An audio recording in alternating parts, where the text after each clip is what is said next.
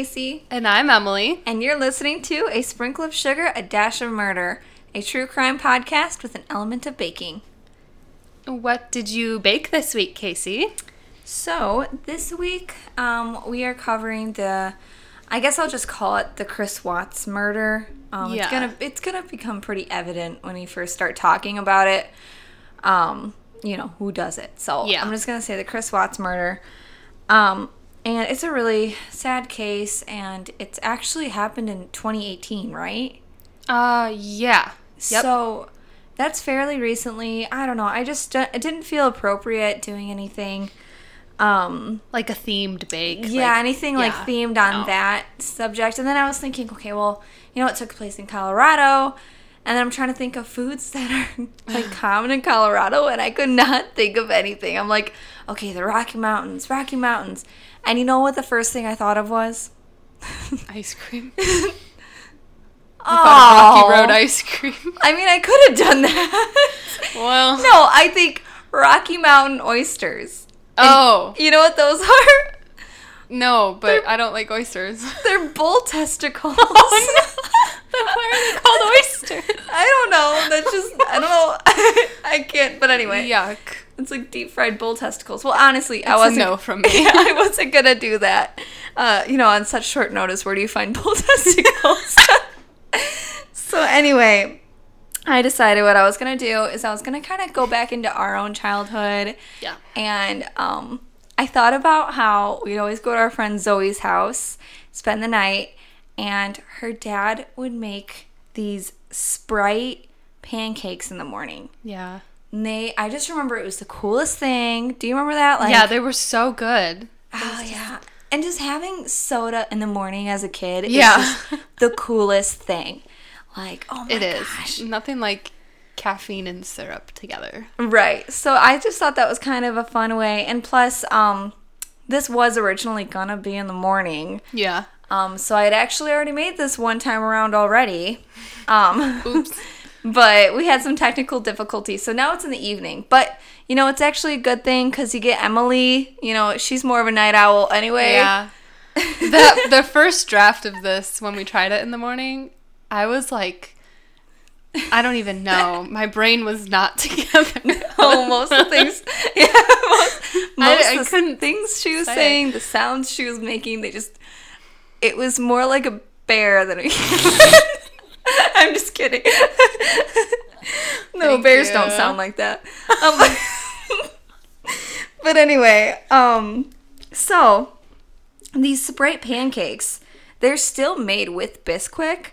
Um, and then they just have, it's like half a cup of water, half a cup of Sprite. But then you can also substitute like 7 Up or uh, Squirt or like Sierra Mist, I'm sure Yeah. too. A clear Um, pop. Yeah, just like one of those. Don't be putting like Coke in there. No. I mean, I guess you could try it. Let us know. Um, and then just sugar, vanilla, and then this uh, this one calls for a pinch of salt. But I wouldn't. I wouldn't necessarily. I did not the first time around. I didn't put No. that in there. And they were good. Yeah. So, but I'm still gonna post the recipe as is, and you guys can decide what to do. But just to let you know, it tastes fine without the salt. All right. All right. Well, let's get into it. So this is all based off of a documentary, right? Yes. So earlier this year, 2020, in the summer, Netflix um, premiered their documentary on this called American Murder The Family Next Door. And I am, the way I made my notes for it is exactly in the order that they present them in the documentary. So just before we start this, just know that the events are going to go from like interrogation and then flash back a little bit to like before the murders, and it'll go back and forth like that in time. So this is almost like our review episode where we basically review a documentary. And so if you want to stop and pause it and go watch the documentary before you watch this episode, we're basically going to spoil the whole thing. Yeah. like I'm we're going to go over the case and basically tell you everything. So, Yeah, but it's really interesting as far as well, I think we have some pretty interesting comments and opinions on what what what went down. So yeah. All All right. All right. And also, this documentary is um, kind of different from others because all of the footage um, comes straight from like the police or personal videos of the family um, that were given with permission. So, um, and it actually says all materials in this film were captured by police, media, or uploaded to the internet. Personal footage and messages were also provided by Shanann's family and friends. I've never seen a documentary like that before. Yeah, it's super different. It's probably because it's so recent. I mean, they had the access to getting all of this stuff, Yeah. whereas Um, before they wouldn't have been able to. Yeah. So this takes place in Frederick, Colorado in 2018. And the family, the Watts family is Chris and Shanann Watts. They are married and they have two daughters, Bella, who was 4, and Celeste, who they call Cece, who is 3. And the movie opens the documentary opens with just videos of their family like it's the literally the movie is called the family next door. Like that's exactly how they look in these videos and everything. And then it starts um, august 13th 2018 they show footage from the watts family's like front door like their camera on the front door of shanann getting home and it's dark outside. It's like 2 a.m and she goes into the house. And then the very next morning, her friend Nicole is trying to get a hold of her, calls the police. She goes to the house, and the cops show up at the house with Nicole. And um, there's no signs of forced entry, and the cop can't go in. So Nicole is calling Sandy, who is Shanann's mom, like, hey, can they go in their house? Because Nicole is such a good friend. That's what I'm thinking this whole time. I mean, Nicole called like right at like what 9 a.m. or something like that. Yeah. She sent this first test text, and then after that, she's like, "Oh, let me know how your appointment went."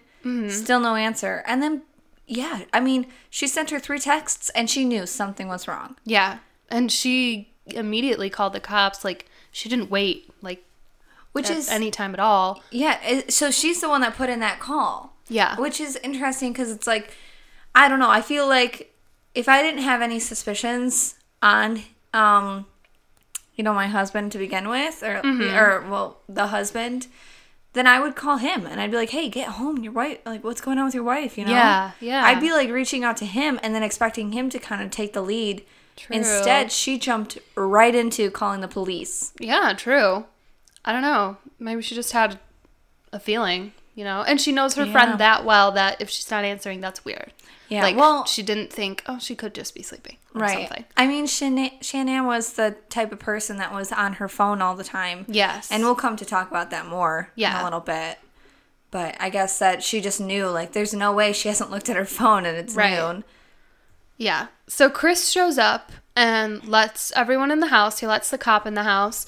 Um, Nicole is still on the phone with Sandy, her um, Shanann's mom, and Chris tells the cops that the girls' blankets are gone, their, their daughters, and they find Shanann's phone is still at the house, and Nicole notices that Shanann's medication for um, she was diagnosed with lupus is still at the house. So that's strange because Shanann would never leave her phone and her life-saving meds Right. at home. Like, so this this shows that something happened. Because, for one, I don't know. I feel like if, so if someone were to come in and take her, like, that makes sense. But there Yeah. were no signs of struggle. And it's like, okay, they came in and, it, like, as far as, like, what I'm thinking right off the bat, okay, all the blankets are missing. So what? Someone came in, stole the girls with the blankets and Shanann. Yeah. But Like if it was stuff. An, yeah, Right. if it was an abduction, because yeah, if she just decided to leave, Mm-hmm. which is more likely at this point in, in our like opinions, yeah. then she would have taken at least her purse. No one leaves the house without like some form of No. money or anything when you have two daughters. Right. It's just it's weird. Yeah. Um so her phone was off. Shanann's phone. So Chris turns it on and her phone starts blowing up and Chris had texted Shanann's phone multiple times saying things like where are you? Tell me if you take the girls somewhere, stuff like that. Which I think that phrase sounds weird to me tell me if you take the girls somewhere. Like he's already planting the idea that she had left with the girls, Right. you know? That doesn't sound right. Yeah, it sounds weird. And then he finds her wedding ring on the side of the bed as well. Like she had again that kind of leaves like she had taken it off and took the girls and left, you know. Right. Um but there are videos then the documentary flashes to Shanann's personal videos that she had posted online of how much she loves Chris, that her parents and her brother love him, and he's the best thing that ever happened to her. So, as what the documentary kind of does is as they set up um, this idea that maybe she left, it flashes to these videos of how much she loved her life. That kind of Yeah. gives the thing like, no, she wouldn't leave, you know? Right. And plus, I mean, I guess that, you know, you can portray however you feel on online, you know, but it's just yeah, it's different. I don't know. I I don't even know where I'm trying to go with this. It's just crazy because she posts it's it is really sad, especially in this documentary, because you really do feel like you get to know Shanann and the, and the girls. Yeah. just based off of what she would like blog and post every day and she really liked to like she made like a lot of videos where she was just talking to the camera like Yeah. talking about her life experiences she talked about a past marriage Yeah. oh, yeah. She did. yeah Um, definitely the kind of person to post about their life online like all the time.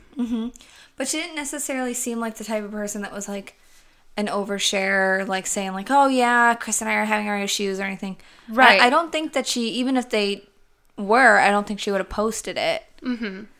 No, it was mostly like from what they show in the documentary videos of like like inspirational videos or videos of her mm-hmm. daughters like having fun, stuff like that. Mm-hmm. Yeah.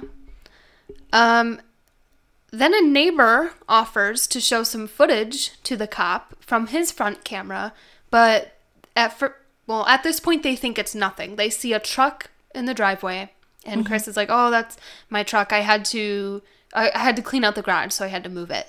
And you can't see anything really except the truck, so it's not suspicious. And um, but the neighbor tells the cop that Chris has he's like he's acting very strange. He never acts like this. He never Yeah. cleans out his garage. That's weird. Well, what was weird was so his whole thing was um that he because usually he parks his truck on the street and he backed it at like five in the morning. He backed it into the drive his truck into the driveway and he says, "Oh yeah, I need I need to do that to load up my tools." right. Oh, and yeah. usually I I get that because like my dad does like he does construction and every morning he has to load up his truck and Yeah. you know it's easier when it's backed up to the garage. So like it makes sense it does. until the neighbor says that he never does that. Right, like, he's that's not what really he does. strange. Yeah. And that's the part that's like okay because I feel like you could go back on your on on tape to the day before even and see see he didn't do it then. You know what I Mm-hmm. Right, mean? yeah, like true. Go back through past ones and see if this is actually something he does or if that was a lie. Yeah. And then he reveals to the cop at this point also that Shanann is 15 weeks pregnant at this point. Well, did you see? This is the crazy thing. It was like it was almost like divine intervention because what happened was so they're standing in front of this TV that the um that the neighbor was just showing them uh, the footage and right behind him so like i guess he just he put it on some kind of screen where it was like some random channel or something Yeah. but like a picture of a fetus popped up on the on the screen with like a heart around it Yeah. I didn't even notice that the It's first time crazy. I watched it. Yeah, next time you watch it through, like pay attention to that, or when you guys watch it, pay attention to that because he kind of like glanced back at it, and then that's when he mentioned it. Yeah. Like he saw that on the TV and was like, oh, yeah, she's pregnant. Like it was an afterthought. Ugh, That's so weird. I just feel like, I mean, at that point, especially 15 weeks, you know, like, did know. they didn't they know the gender at that point? Yeah. I know that they were saying it was, yeah, It was a boy. they were saying it was a boy. They had named him because in the trial, and we'll see it later. In the trial, they'll say the name of their baby. Wasn't it Nico? Yes. Oh yeah, that's so sad. Yeah. And it's just like, like right now, I I'm pregnant, and it's just I know that my husband sees. I mean, it's it's his, it's another child. It's Yeah. It's not like this is just just because he can't see it. And I guess it's like, I mean, different people have different opinions, but at this point in a pregnancy, you're connected to it. Yeah. I mean, obviously sure. the mother feels connected, but I just I feel like the father would too. Yeah. and knowing the gender and already naming it, I mean, That's deep. yeah, Yeah. it's hard. Uh, so August 14th, the very next day, flyers are already going out with a description of Shanann and the girls. Um, cops are going door to door, questioning neighbors, and dogs are brought in to find scent or cadaver dogs and dogs that can smell blood and stuff like that. Um, and reporters start showing up. So people are on top of this case like really fast. Media, cops, everything. What would this count as at this point? Would it be a missing person? Yeah, I would say it's missing persons case Mm-hmm. because there's absolutely nothing else except that Well, no one's seen her. I mean, no sign of forced entry. Right. I mean, and, sh- and Chris is basic like he kind of made it sound like she was leaving. Right. So why wouldn't they just be like, "Oh, it's just the wife was sick of him and and wanted to get out." And usually Yeah. at that point, there's not as much of a a search out on the person. I mean, I feel like there's still somewhat, um, but when it's missing persons with children, Right, But it's at the- different. but then at that point, if she had taken the girls, would it count as abduction? I don't know. I don't know what the legal thing with that would be. I have no idea. Yeah, just based off that story, and if the cops were actually If believing that it, were true. that she had taken the girls and left. I don't know. I don't know if that's abduction or not because she's She's their mother. their mother and has custody them. I Legal mean, he does too, but like, I don't know. It's I don't know. That's an Interesting interesting question. Yeah, Hmm, that I can't is my first time ever thinking that. Um, so Chris tells reporters he's telling this story. She may have left, or um, if someone took them, he just wants them back. And then this is where he says, one of the reporters asks, "Well, what would have prompted her to leave? Like, what's the deal?" And Chris tells the reporter they had had an emotional conversation, um, which is kind of strange. And there, he's like, the reporter is like, an argument? He's like, no, I wouldn't say it's an argument. It was a conversation. So it's just kind of, and he doesn't really elaborate to the reporters on that, what that is, until later when he's brought in for Mm-hmm. I questioning. mean, yeah, that's the thing is like, okay, fine, you can tell whatever you want to the reporters as far as like trying to keep your own privacy. Yeah. But when it comes to an investigation, pretty much all of your skeletons have to be Yeah. revealed if you're telling if you're telling the truth. Like you have to tell them everything. Like, hey, Nothing's look, personal. Like, yeah, exactly. Like it, it doesn't matter. yeah. Like when it's an investigation on a, per- on missing persons, every little ounce of information counts. Yep. So the cops ask him when they ask Chris, "What is this emotional conversation you mentioned to the reporters?" I literally thought the heater turning on was like you burping for a second, or whatever that is. Um. Anyway, so Chris says he and Shanann had had car- hard conversations about their feelings because they had just been separated for six weeks um, because Shanann was in North Carolina with the girls visiting um, their families who because they lived out there they were the only ones in their family who lived in Colorado so seven weeks early earlier to the murders um, the girls and Shanann go to North Carolina and Shanann and Cindy Watts, which is Chris's mom, had been fighting because Cece had allergies and Cindy had ice cream in the house that Cece was allergic to. So Shanann didn't like that and she thought it was like endangering Cece. Right. Which I mean, I can see as a mother, like, because especially little kids, they're like, "Oh, ice cream," and they want to eat it. Yeah, and they I mean, just grab it and I mean, allergies. I mean, I don't know how allergic to it, but uh, based off like how Shanann reacted, I would assume that she's pretty deathly allergic. right, it would probably be very severe. I know? think I would be upset too. I mean, I understand it's a mistake, though. Yeah. Or could possibly. or you or- you had it in there and just forgot to take it out, you know, absentmindedly. exactly. So I kind of I see both ways, you Yeah. know, and both sides of that. Um. So, and then it was also, I believe, one of the girls' birthdays that they were celebrating. I don't remember if it was Cece's or Bella's. I think it was Cece's. Okay, yeah, I think it was Cece's too. Um, that they were celebrating while they were down there as well, and Chris was not there for it. He was home. Mm-hmm. So it was that kind of separation that some, I don't know, what he says or just some feelings about it that it was hard. Yeah, At this and point. throughout this trip, wasn't Shanann talk texting her friends like basically saying like, "Oh, it doesn't seem like he wants to talk to me at all," Yeah. or or complaining about her and her in laws saying uh, that they were a no show at at Cece's birthday party. Right. Yeah. So that all that is like putting a strain on them, and then there's a little more of that unfolding later. Um. So Chris tells the cops he thinks someone who knows Shanann probably took her because there's no forced entry.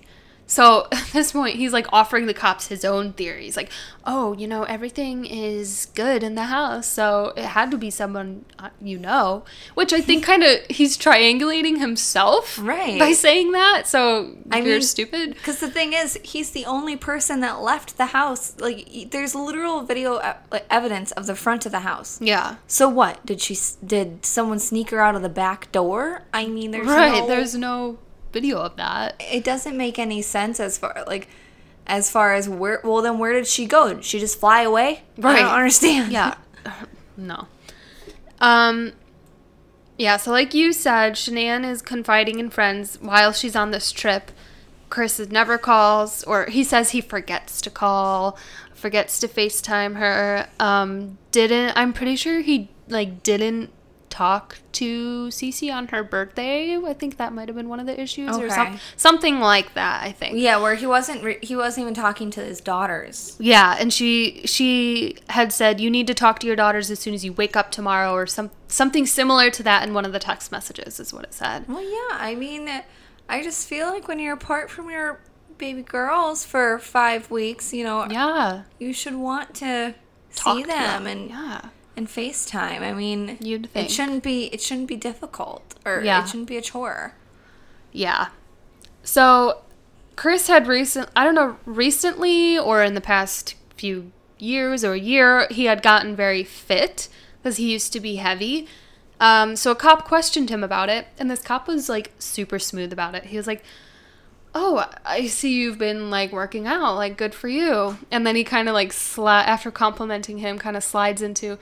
It kind of gives off the vibe, you know. Most guys, when they think about cheating, they start becoming fit, like yeah kind of like them more desirable questioning him, Yeah. in a smooth way.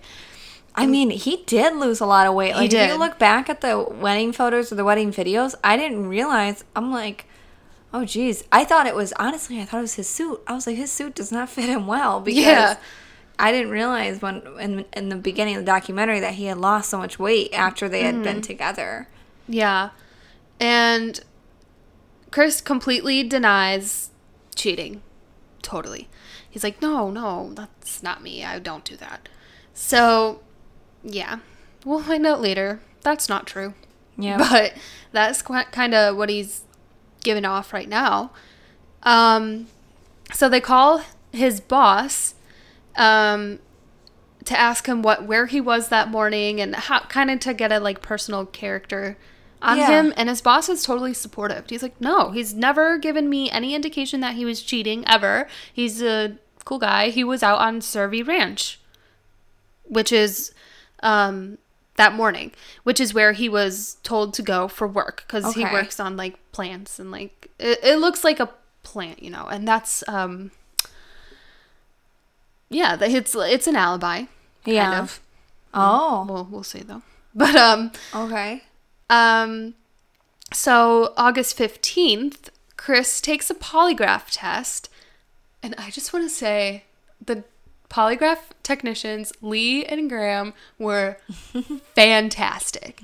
They were so good at their job. I was literally sitting, I was like, damn, they're good. So is that what their role was? Were they just polygraph technicians, or were they literally like are they investigators I- too? and they're also believe they're- trained in, in Yeah, they're investigators. like yeah because they were really good you know like i was thinking that the whole uh because you know I haven't seen too many interrogations, so it was actually pretty interesting to watch. Yeah.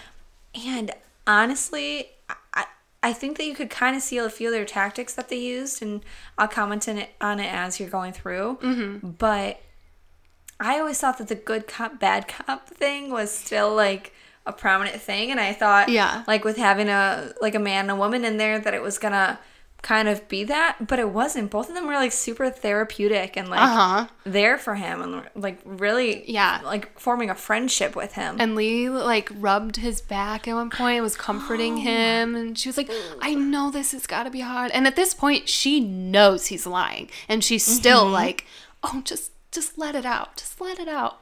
You know, like I, just.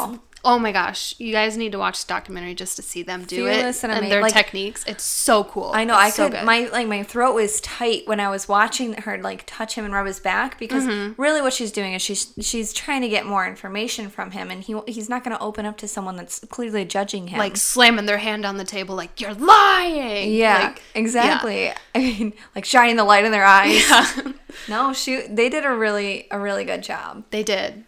Um, she kind of, Lee says, Oh, your breathing's kind of all over the place. Um, I need you to calm down a little bit. And she asks him, Are you lying about the last time you saw Shanann? And did you physically have something to do with Shanann's disappearance? He says no to both of these. And the thing is, before she even started it, she said, "Okay, so you we know you didn't do it. I mean, Yeah. obviously you wouldn't come in here and do a polygraph test if you had done it because that would be stupid because Yeah. we would be catching you right now." Yeah. And she flat out told him, she's like, "So of course you didn't do it, and we're just here to clear things up, right?" Kind of he's like, thing. and he's like, "Mhm." he's like, "Yeah, of course, yeah." Yeah. So she really and and so he's agreeing. He's basically agreeing that whatever this says is gonna be Yep. correct. Yep. Um, then it flashes back to some more of Shanann's texts during this um, vacation in North Carolina. And she's telling a friend that everything is one sided at this point in their relationship, that she hasn't had any emotion or response from Chris in like a while, and tells friends that Chris is acting cold, he not touching her. Um, and at this point, he has arrived in North Carolina because he was going to be with them the last week there. Okay. So, and he had just gotten there, and she's telling a friend, like, you'd think after being apart for five weeks, he'd want to kiss me, or, you know, stuff like that. And he's like cold and not touching Not her at all. interested. Yeah. So sh- this is when she begins to suspect he's having an affair because she says he's never shut her out like that before and never not been like affectionate. Right. And just to go back to before he was even um before he was even in I'm I'm blanking North Carolina? Yeah. Okay. Before he was even there, um what am I saying? Holy crap. Oh, I remember. Um in the texts from him, you know, you kind of you you know your man. You you know his especially in our culture and our you know, we learn how someone communicates by their texting. Yeah. And I I know if my husband has a bad day or just something's up because of the way he's texting even. Mm-hmm. But the weird thing was she must have really known him because based off the texts from him, she, like she'd be like, "I feel like you're not interested in me," and he'd be like, "No, baby, I love you so much. I miss you so much." Like things like that. Yeah. And trying to convince her, and she was not falling for it. Like Right. she, So she really knows him. She knew something was up. Yeah. Just, and even though he's sitting there trying to tell her, I mean, it's all through text. I don't know how he's trying to talk to her on the phone or, you know, how he did. often, but he's re- re- trying to reassure her. I mean, it's pretty half-assed, but Yeah. but still, it was just through texts. You know, he's trying to tell her this, but yeah, yeah. that was just my own observation. Yeah. Um so then it goes back to the interrogation and Lee comes back in. She's like, "So you didn't pass the test and um so I know you're lying. So just just tell me." Mm-hmm. And they're, they're they're still doing it very gently. Lee and Graham, they're both just like trying to coax him out of saying mm-hmm.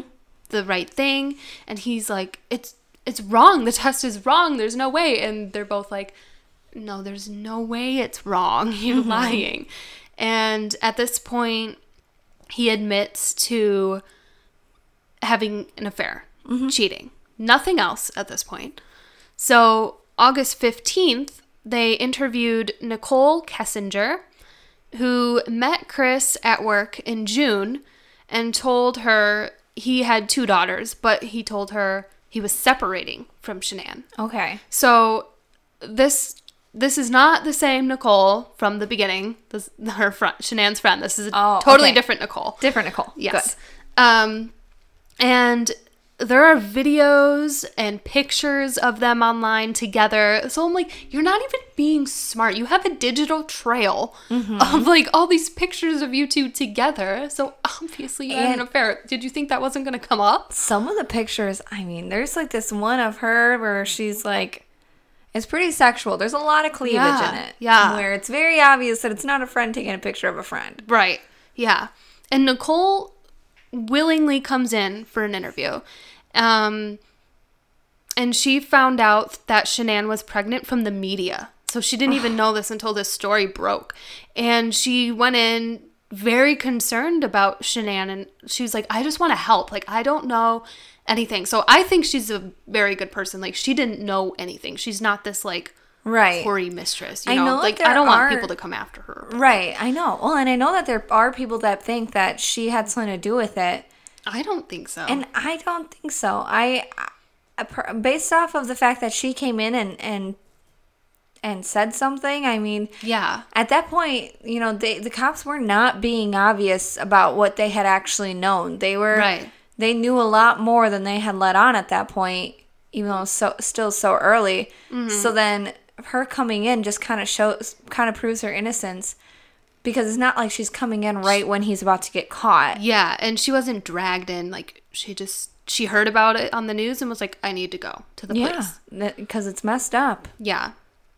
Um, Chris admits to the affair with Nicole, like I said, but at this point, um, Lee and Graham tell him, "We knew you had an affair before you even came in today because Nicole came to us yesterday Yes. or earlier in the day." They're, they said like that's why we didn't even ask you any questions about it. Yeah. So um they were like so we know you're lying about more than that. We know like you confessing to the affair is immaterial. We need you to confess to everything. Okay, just imagine that on his standpoint. I mean, like he's a monster, and it really doesn't like his. I mean, his feelings don't really matter at this point. Yeah.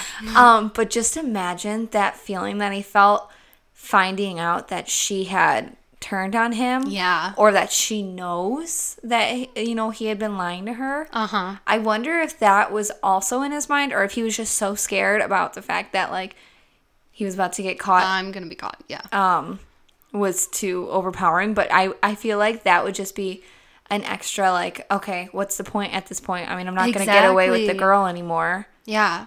And like did you think he just must have been so arrogant to think he could get away with not only with Shanann and the girls, but like he could just run off with this girl and she'd never suspect anything. Like, oh, don't we're your wife and your daughters for the rest of our lives. Right. Like, it's like that Idiot. show it's like that movie just go with it it's Okay. like that i mean it's not like this movie at all actually No, that movie is but- actually really funny and good um but it, it just kind of reminds me of how uh you know this guy lies. the whole thing starts off because this guy lies and then it's it's adam sandler and jennifer aniston and he goes and he he wants to go with this girl so he lies to jennifer aniston makes makes her act like his fake wife it's this whole thing Yeah. but then she's the whole time she's like what's gonna happen when she finds out that we're not actually married and he's Right. like oh you know i'll just uh i'll just move far away and she's like but what about your kids Your that you've kids made up you now. Yeah. it's just like this whole thing where it's like I think that when people lie, and obviously that's a made up comedy, but when people Right. lie, I don't think that they think always think things through no. very thoroughly. No, not at all.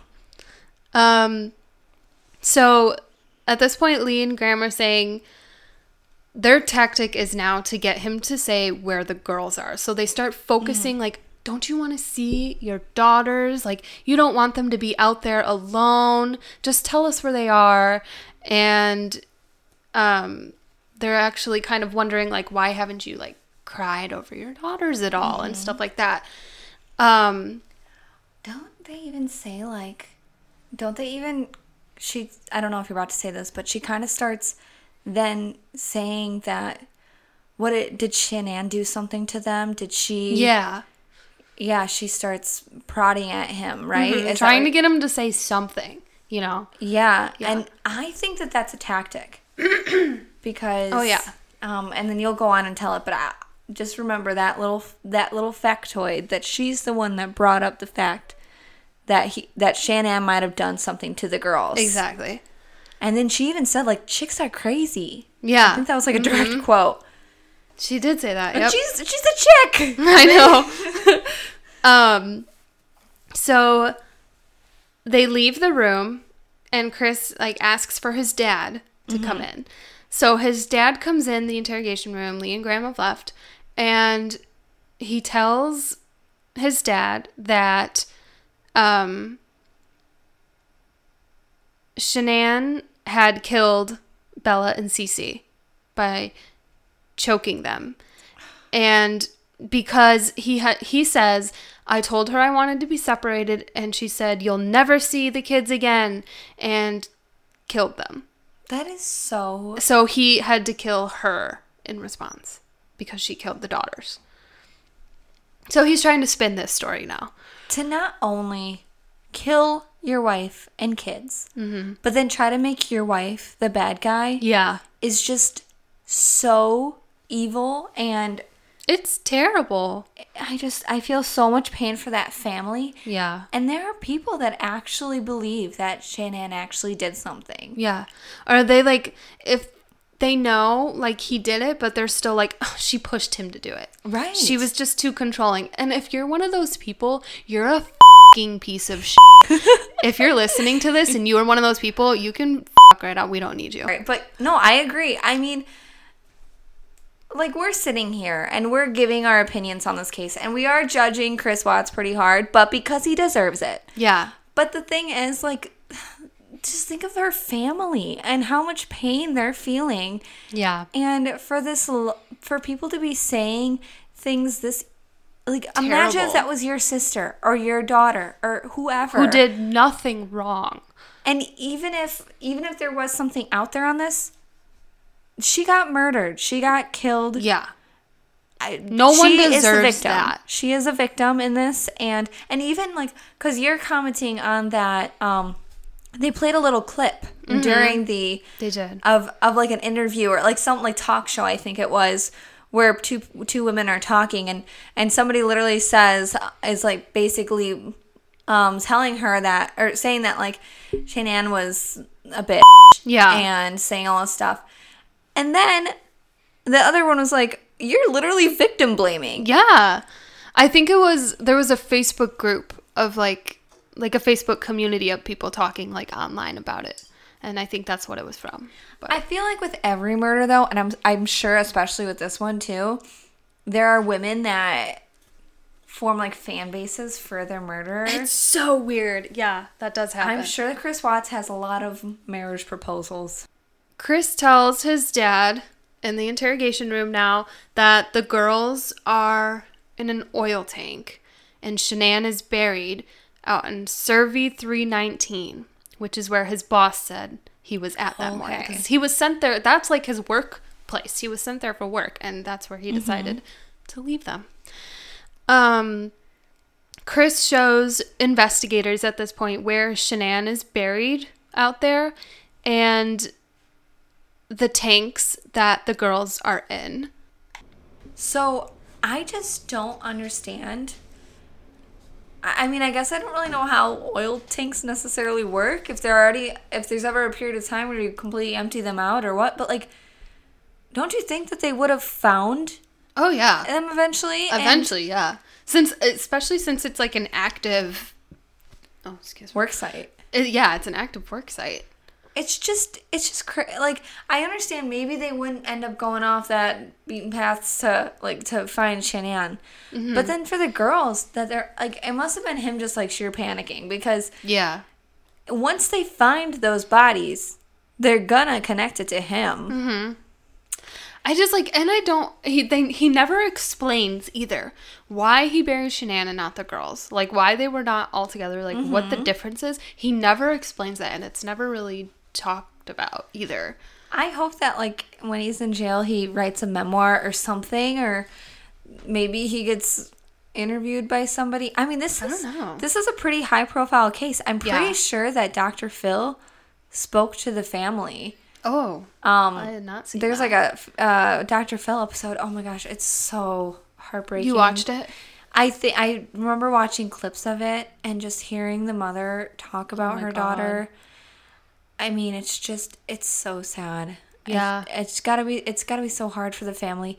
And honestly, I do have sympathy for Chris Watt's family too. I mean, Yeah, imagine like finding out your son is capable of doing that, and not only capable, acted on it, and like yeah. uh, that would be a lot of pain too. Right, like when he confessed it to his dad in that interrogation room. I mean, Yeah. I think initially the dad was thinking like that his son did an even though his son is clearly going to be put away for it. Mm-hmm. Um I think he's thinking his son did the right thing like avenge because initially he made it sound like he avenged his daughters. Right. Yeah. And, And that's what he thinks at this point. And I mean, I feel like they didn't like Shanann. I mean, they didn't Right. go to their wedding or anything. Well, I mean, obviously they don't want her dead, but no, No. It, it's also revealed. Yeah, his parents did not like her that much. No, it's it's not necessarily that. I'm just saying that I think that you know they can someone that they don't like they can see doing that before they could see their own child. Oh, doing true, it. true, yeah. Is that's kind of what my point was. But anyway, I still feel sympathy for them, and like we'll get into more of um what they say at the end. But Yeah. I just feel like there's so much hate and anger around this case, and it should all be directed to Chris Watts. Yeah, it should. I don't think it should be directed to anybody else. No, none of it on Shanann or anyone. No. Yeah, this No. is him. Um, where am I saying? Okay, so the girls, or a sheet is found out there where Shanann was wrapped in. And at this point, Lee asks Chris, Are you okay with the public knowing Shanann killed the girls? And he says, Yes, because I did not ho- hurt those girls.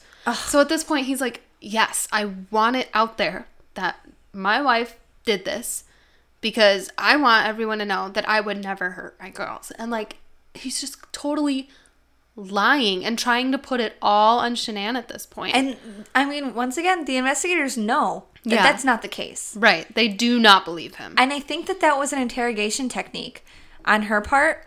When she brought that up in the first place, I think that she was saying that she, like, it's, I feel like that might be a, a, a tactic. Like, bring up a scenario that sounds a little bit more appealing. Mm-hmm. And then maybe he'll bite on it, and if he and if he bites and he takes that, He's covering. then that's obvious that like you just put that thought into his mind. Exactly. Because he didn't say that He- until mm-mm. 10 minutes after yeah. the investigator brought you it said up. it first, right? Yeah. Um. And at this point, Graham says, "You know, it looks like you wanted a different life, and the only way you thought you could do that was to get rid of Shanann and your daughters." And he's like, "No, that's not true. That's not true." Um, and then it flashes back to three days before the murders. Shanann was gone on a trip to Arizona, I believe, with Nicole on a business trip. And Chris was alone with the girls for the weekend. And it shows a letter that Shanann left for Chris on the morning she left for her trip. And some of the quotes in it, this isn't the whole letter, but random quotes say, My dearest Chris, I miss holding you. I love you. I missed watching you laugh and play with the kids. I missed seeing you, referring to like when she was on her trip. Mm-hmm. I will be civil and get along with your mom. I'll do anything for you. I will always fight for our marriage and for you. Tell me what you need. So that does not sound like someone who was planning to run away and kill their daughters. Like this is Someone that's willing to fight for their marriage. Yes, exactly. This is not someone, and like this is in her handwriting. It's a handwritten letter and everything, dated. So we know this is like three days before the murders. And she was, didn't she like text her friends saying, like, oh, he hugged me or he held me tonight or something like that? Yeah. And she was just like, oh, I missed that. And she was thinking that they were finally turning a corner. right. Yeah. And then she went on this business trip. Yep. So uh, that's just it's another this letter is another like thing where investigators will easily find that and it's just totally disputing his claims mm-hmm. that she's this person who would do that, you know. Mm-hmm. So on day 4, so this whole investigation questioning and her being missing lasted 4 days. So this was not drawn out. This was found out mm-hmm. pretty quickly. Day four, Shanann Watts' body was recovered from mm-hmm. the Cervi 319 ranch, mm-hmm. um, where she was buried. And Nichol Kessinger, who was the woman he was having an affair with, oh. said that she and Chris went to the Lazy Dog Cafe that weekend that Shanann was on a business trip, and he had gotten a babysitter for the girls. And Shanann saw the charges because she's, I mean, they share a bank account. Right. She can see it on her phone, and she saw that he spent like $60 at this place. And, um, she could also see from like their camera and like security system that he had gotten home at 10 30 p.m. at night. At And- night. Didn't he say, like, he got a babysitter? Like, she knew that. Mm-hmm. But he said he was going to some kind of sports game, right? Yeah, something and then he like was going to go to this bar afterwards. Yeah. And she was like, Well, what are you spending $60 for? I thought you were just getting like a drink or something. And there's also gas station footage of Chris alone at the gas station. He's not with anybody, not with his friends. I mean, he's not with Nicole either, but he was getting like money after seeing her. Um, so at this point, it's like very obvious to investigators and everything that it it was Chris, even though Right. he's saying it's not. It was him. Uh, Well, the thing is, I mean, yeah, so she saw all those charges and she was planning on confronting him and the Right. and the friend Nicole knew that. yeah, And she was saying like that that weekend was really bad because she had found that out and she was like not doing well, Mm-hmm. Yeah. understandably. But you know, during the day on Sunday, you know, so she had just found that out Saturday night or like on Sunday she was finding that out. But on the during the day Sunday, she was still texting him about her daughters. yeah, And it's like if if she was really the type to hurt them, then don't you think that she wouldn't care if she was gone for one a couple days and if she was like pissed off and spiraling? yeah, She wouldn't care if they ate. You know? yeah, I don't know. yeah. He like he she genuinely obviously she's a mother that cares for her children. hmm And like the text, some of the texts were like, "Oh, I'm."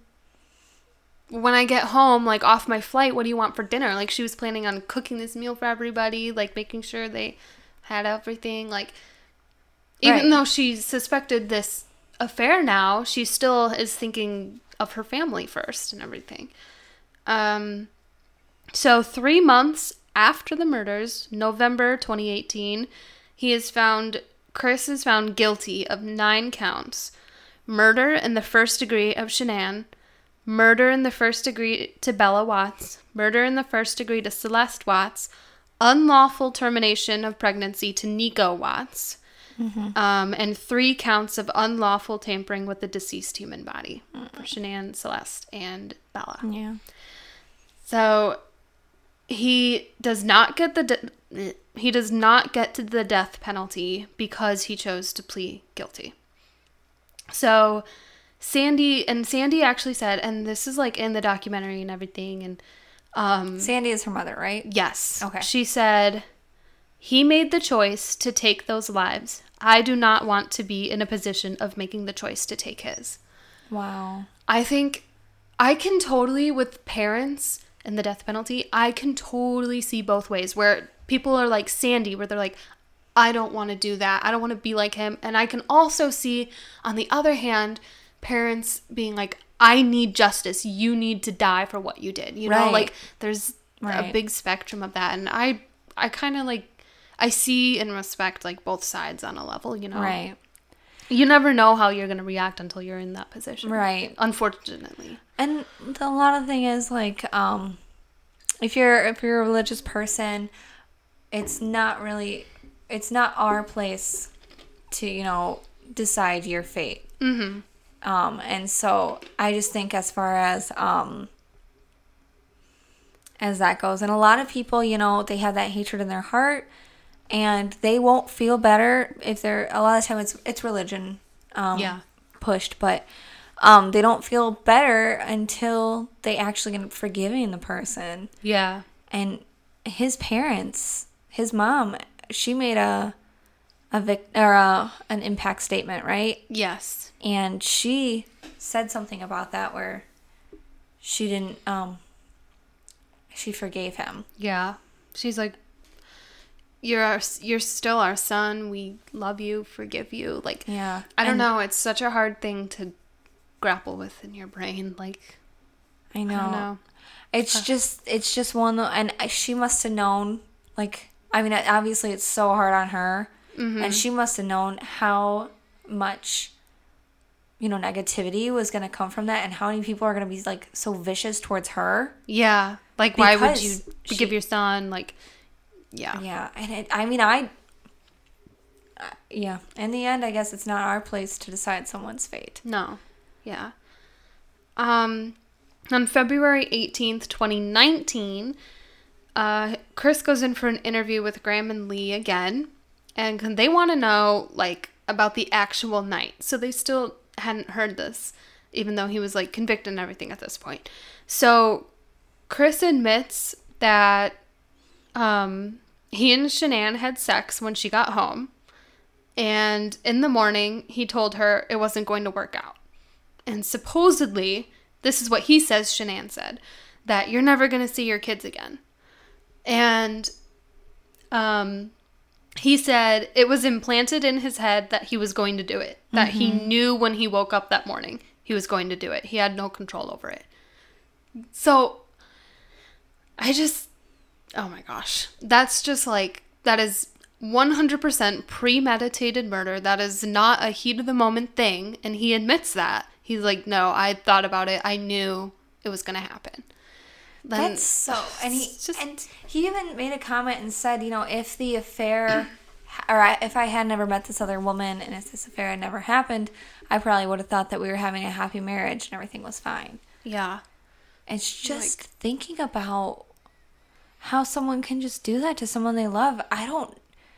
He must have just snapped. I just I have yeah. a hard time saying. I personally, all. I think you you do not love them. You do not love your daughters if you're able to do that. That's me personally. I just Right. I there's something in you that's not right, obviously, and I just I just think if you really loved them, you wouldn't be able to do that. You know, no, it's it's just so sad and so and it's terrible. oh Um, he also said that Bella came in the room and said, What's wrong with mommy? as Shanann is laying on the bed, face down, and she's already dead at this point. And that's just another horrific, horrible, horrible thing that the girls, that Bella saw that. And she mm-hmm. doesn't know what it is, but she saw it. Mm-hmm. That's just terrible. And then at this point, Chris said he put Shanann on the floor in the back seat of his truck, which we find out is the truck we saw in the beginning in the neighbor's video, Right. backed up to the house, and you can't see anything. But at that point in that video, he was putting that's what he was doing. Shanann and Celeste and um, Bella into the truck. And um, the girls, he said the whole time, that it's a 45 minute drive from their house out to the Cervi, this Cervi ranch. Um, and the whole time he said he was thinking, um, why didn't I rethink things? Why didn't I think things through on this 40 minute, 45 minute drive? Why did I come to the conclusion of this? So, like, he's I don't know. I guess reflecting on like why didn't I make a different decision, you know? yeah. And he said he killed Cece first by putting a blanket over her head And Bella said, What happened to Cece? And Daddy, Mm-hmm. no, before he killed her as well. That is so sad. That's like, it is so, so terrible. I don't even have words for like how horrible that is. The thing is, it's just trying to understand the mental break that mm-hmm. must have happened. I just want to. I just don't. I just want to know what what. I don't think anything was going through his head. I really No. don't. I think that just something took over, and I don't think he could could control it at that point. I Yeah. mean, he had some psychological break, but not enough for like him to be like insane. Yeah. But just he's just an evil person. I think that that was just hiding in him until that point. Until that moment. Yeah. Because no normal person that thinks that thinks like the way that most people in society think think that you know what instead of divorce how would i just kill him Right. and and then also i'm thinking back to his whole story and the fact that because it showed pictures of his arms and his and his parents or her parents even said shanann was a fighter Yeah. Mm-hmm. she would have had scratches on her arms or he would have had scratches on his arms he would have had some sort of her fighting Injury. back Yeah. she wouldn't have just you know so they said that he's they think that he did it while she was sleeping Right. and none of that conversation actually took place and i believe that I do too. Yeah. because you know if if he said he says that he was triggered because she said that you're never going to see your kids again all right then how does it make sense to then kill your kids because you'll never see them again Right, right. You if will you cared actually that much, if that was the reason again. you killed Shanann, now you're definitely not. Like, yeah, I totally agree. and it's like I, I think it's bullshit. I know that some some people like there's that that common phrase if I can't have them no one can Yeah.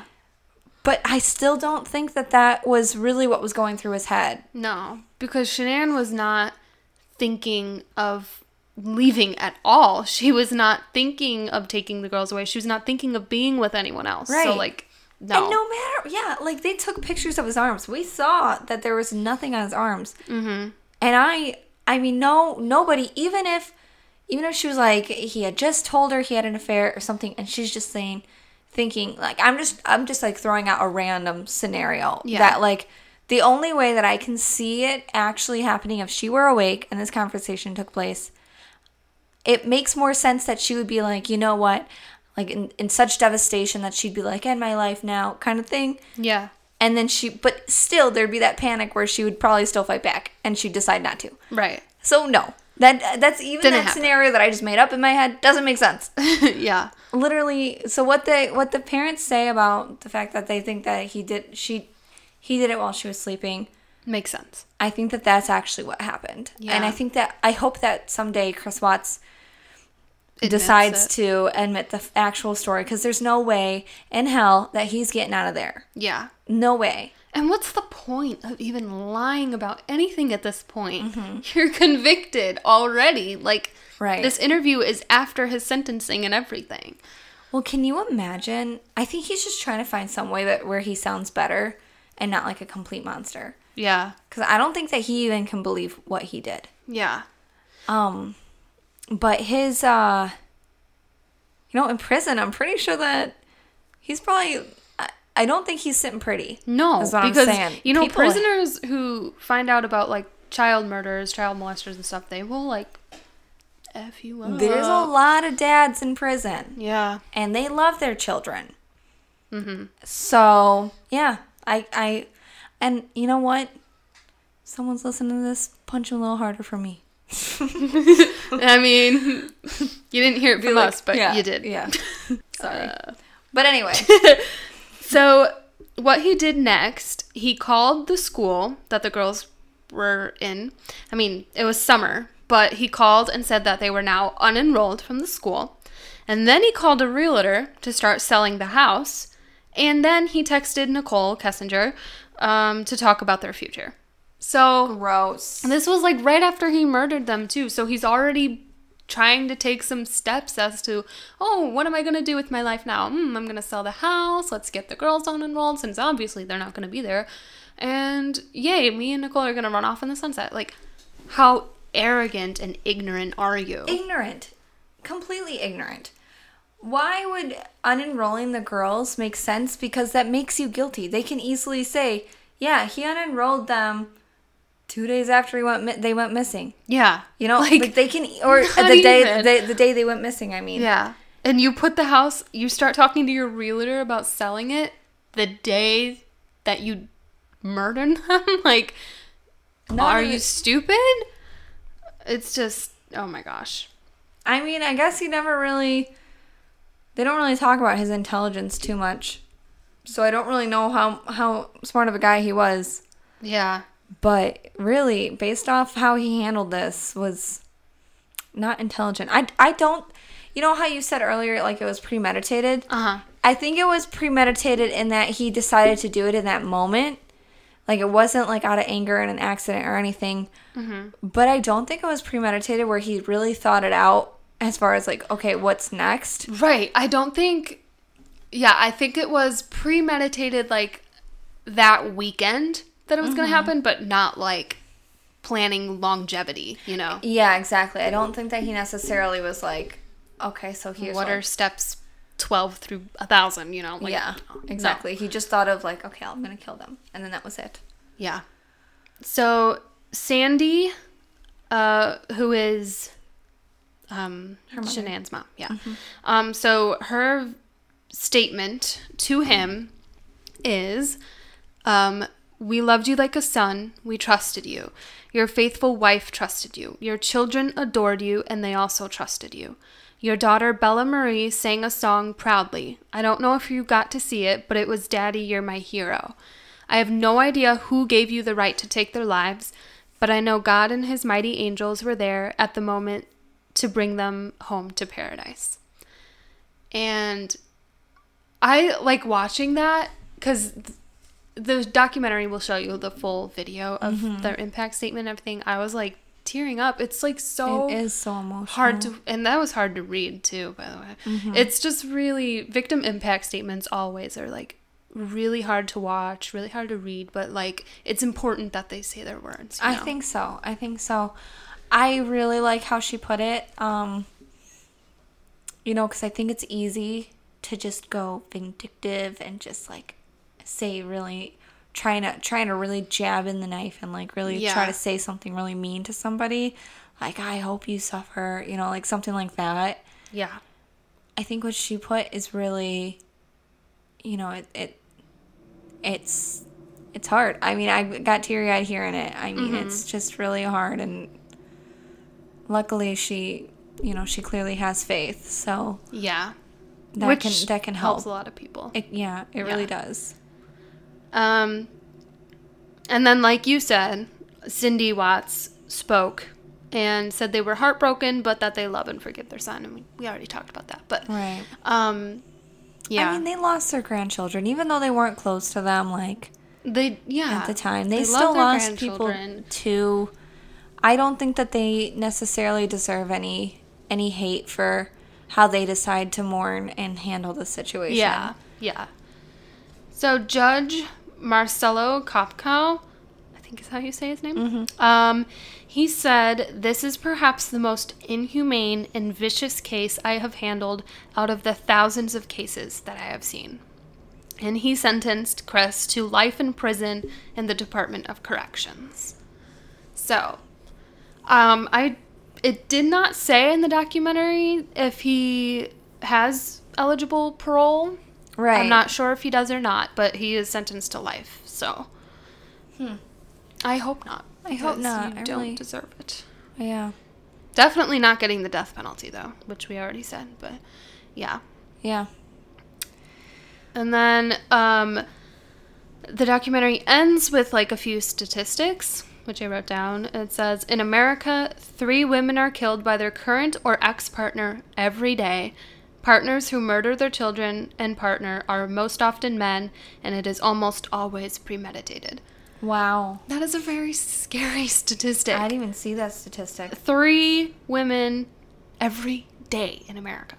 This really is a an eye-opening thing for domestic violence. Yes. Yeah. You know, and I mean, I don't think anybody saw this coming. No, I don't think even even if by reading texts or knowing what was going on behind the scenes, I don't think anybody saw how this could end violently so quickly. yeah. Yeah. And like, cause it's, I feel like she would have said like that there was history of abuse or something if there was. So it's, but still, I mean, just domestic violence is so real and so common. Yeah. It's really sad and it's really I don't know. It it deserves to have more awareness so that people can mm-hmm. be saved from something like this or Right. you know. And a lot of times, you know, people won't necessarily want to listen to you right away. And the thing is, if you keep on pushing it, and I think that her friends were really good because they were always there for her, and they always gave him kind of, they they tried to, you know, keep a positive spin on it. Mm-hmm. But still, when he was messing up, they were always there for her. And I think that that Yeah. being a friend of somebody that is going through domestic violence, I mean, um, luckily I can't think of anybody off the top of my head. So, fortunately, um, but I'm sure that most people know somebody that has or um, is experiencing it. Being a friend that's witnessing it is like you just have to be there for the person. Yeah, it's very hard. Right. I mean, because because the thing is, all they're gonna do is push you away if you start. If you I- if they think you're turning against them, yeah. you know. So yeah. That is um the Watts family. Mm-hmm. um, very very tragic case and um, the documentary is on netflix i would really re- there's i i mean we went over the whole case but there's like you can see the videos and the text messages there's a lot to see in there so Yeah, I definitely suggest watching it. Just the one side of it is um, be prepared because it's definitely emotional. yeah It's it is hard to see. Um, but didn't you mention something before this about some paranormal thing that was going on? I think that's kind of an interesting oh yeah kind of twist to it. So, my sister earlier today told me there are some videos on YouTube of like people who see shadows in the windows of the house, and there was actually body cam footage from the investigators mm-hmm. when they were going through the house and they heard some like disembodied voices and some giggling and the investigators are like what is that? So like they didn't hear most of it, but the, when the giggling happened in the video, and this is like footage straight off the body cam, um, they were like, "What is that?" So I don't know. I don't know what I believe, but it's Yeah. definitely strange. Well, that was that was definitely the weird thing was. Oh, that was definitely what the weird thing was. So when you, because I you showed me the clip, and there are there are like little bits where it does it does sound like um a woman saying, "I'm with Cece." I'm with Cece, and like this is our home. That's what it like The- sounds yeah, like. so she says those two things, and so we're they're like assuming it's Shanann. But the thing is, we don't really know if somebody tampered with that and added Yeah. it. You know, the video that we saw said that this is straight from the uh, body cam. So like, That could be a lie. it could be a lie. It's hard to believe for sure. But then what really shocked me and what really made me feel like maybe there is something behind this was um so they're in the, this room. Is it one of the girls' rooms or I don't know exactly where I they were in it, the it looked like a closet. yeah, and the thing is um like Emily said, this is straight off the body cam. These are the investigators that we saw going through this house. So it's not like it's just made up Yeah. um there's this there's this little girl laugh and it's pretty loud yeah. and um they go oh did, did you hear that to each other she's like i might have kicked a toy can you come in here and, and move around the toys to see if you can make something make that same sound you know so she was kind of she got scared Yeah. initially like you They can were kind of both tell she's a little uneasy what the like, heck was that? You know? what yeah. the heck It sounded like a toy. They're like professional investigators. They had canine unit. They had there were dogs in there with them. So like Mm-hmm. they're not paranormal investigators looking to like find yeah, something. it's not like they're, they're, like, oh, this is spooky. they're detectives right. canine unit. Yeah. So anyway, I would also suggest looking that up. Um, just probably just search what what did you search Uh, on YouTube? let me find it. I mean, it would just be within the, and I wouldn't say that all of it's necessarily true. It's just like an interesting little. It's the one I looked at said five scary ghost videos that will bring tears to your eyes. Okay. So and it was at the very beginning. Yeah, it's the very first one. And again, I don't want to say like let's promote ghosts at the Watts house. No, like I not. I just it's an interesting detail to throw out there, but I'm not Right. I don't want like That's I don't true. know. You know That's true. Because yeah, you don't want really necessarily. It's too soon. It's too. yeah, I don't want to like raw. We don't want to make that that house be somewhere that's like, oh, it's haunted. yeah. You know, it's that's that's true. That's a good point. Yeah. So I'm not wanna saying like respect. let's all investigate it now, but yeah. It was just Mm-hmm. Right. it was mostly just that body cam video that I was like that's weird about. The other stuff I was like, nah. Well, hopefully, since then, if you if we even believe in ghosts or for whoever does, um, hopefully since then they those they've found peace if that was Yeah, actually yeah. something and that they're not actually there any anymore. If they Right. were, I hope they are together.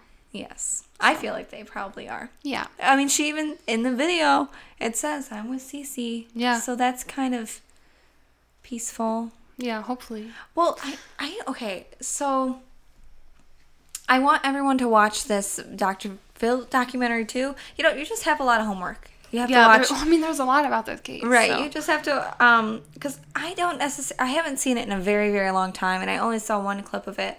But I'm pretty sure that the mom says something like that she that she knew something had happened to her daughter. like she, Um, like she it. had like a dream or Oh, wow. something. I believe So- in that. Yeah. That's happened to me before. Really? Yeah. Wow. Like I had a dream about someone I know dying, Mm-hmm. and I told my mom about it, and she was like, "Yeah, that person died this morning." Wow. Like, it was crazy. That is ter- that well not terrifying. That's just I I think that you're right on that though. I think that like people do decide to visit you or you know something something happens Mm-hmm. when you lose someone close to you. So anyway, on that note, um this was a sadder episode, but I think it did raise awareness for domestic violence. Yeah. Um and it is definitely a, a shocking case. For sure. But we're gonna be doing this where we watch one episode or we watch um like a documentary or something. Every few episodes we're gonna do it. We'll try to promote it um sooner too next time so that you guys know Yeah. You know what homework you have. Yeah, watch this before or after, however you prefer to do Right. it. You know, um, maybe once a month we do it with Yeah. the movies Yeah. or TV show. Yeah. that sounds good. All right, well, I'm Kasey, And I'm Emily. and you just heard a sprinkle of sugar, a dash of murder.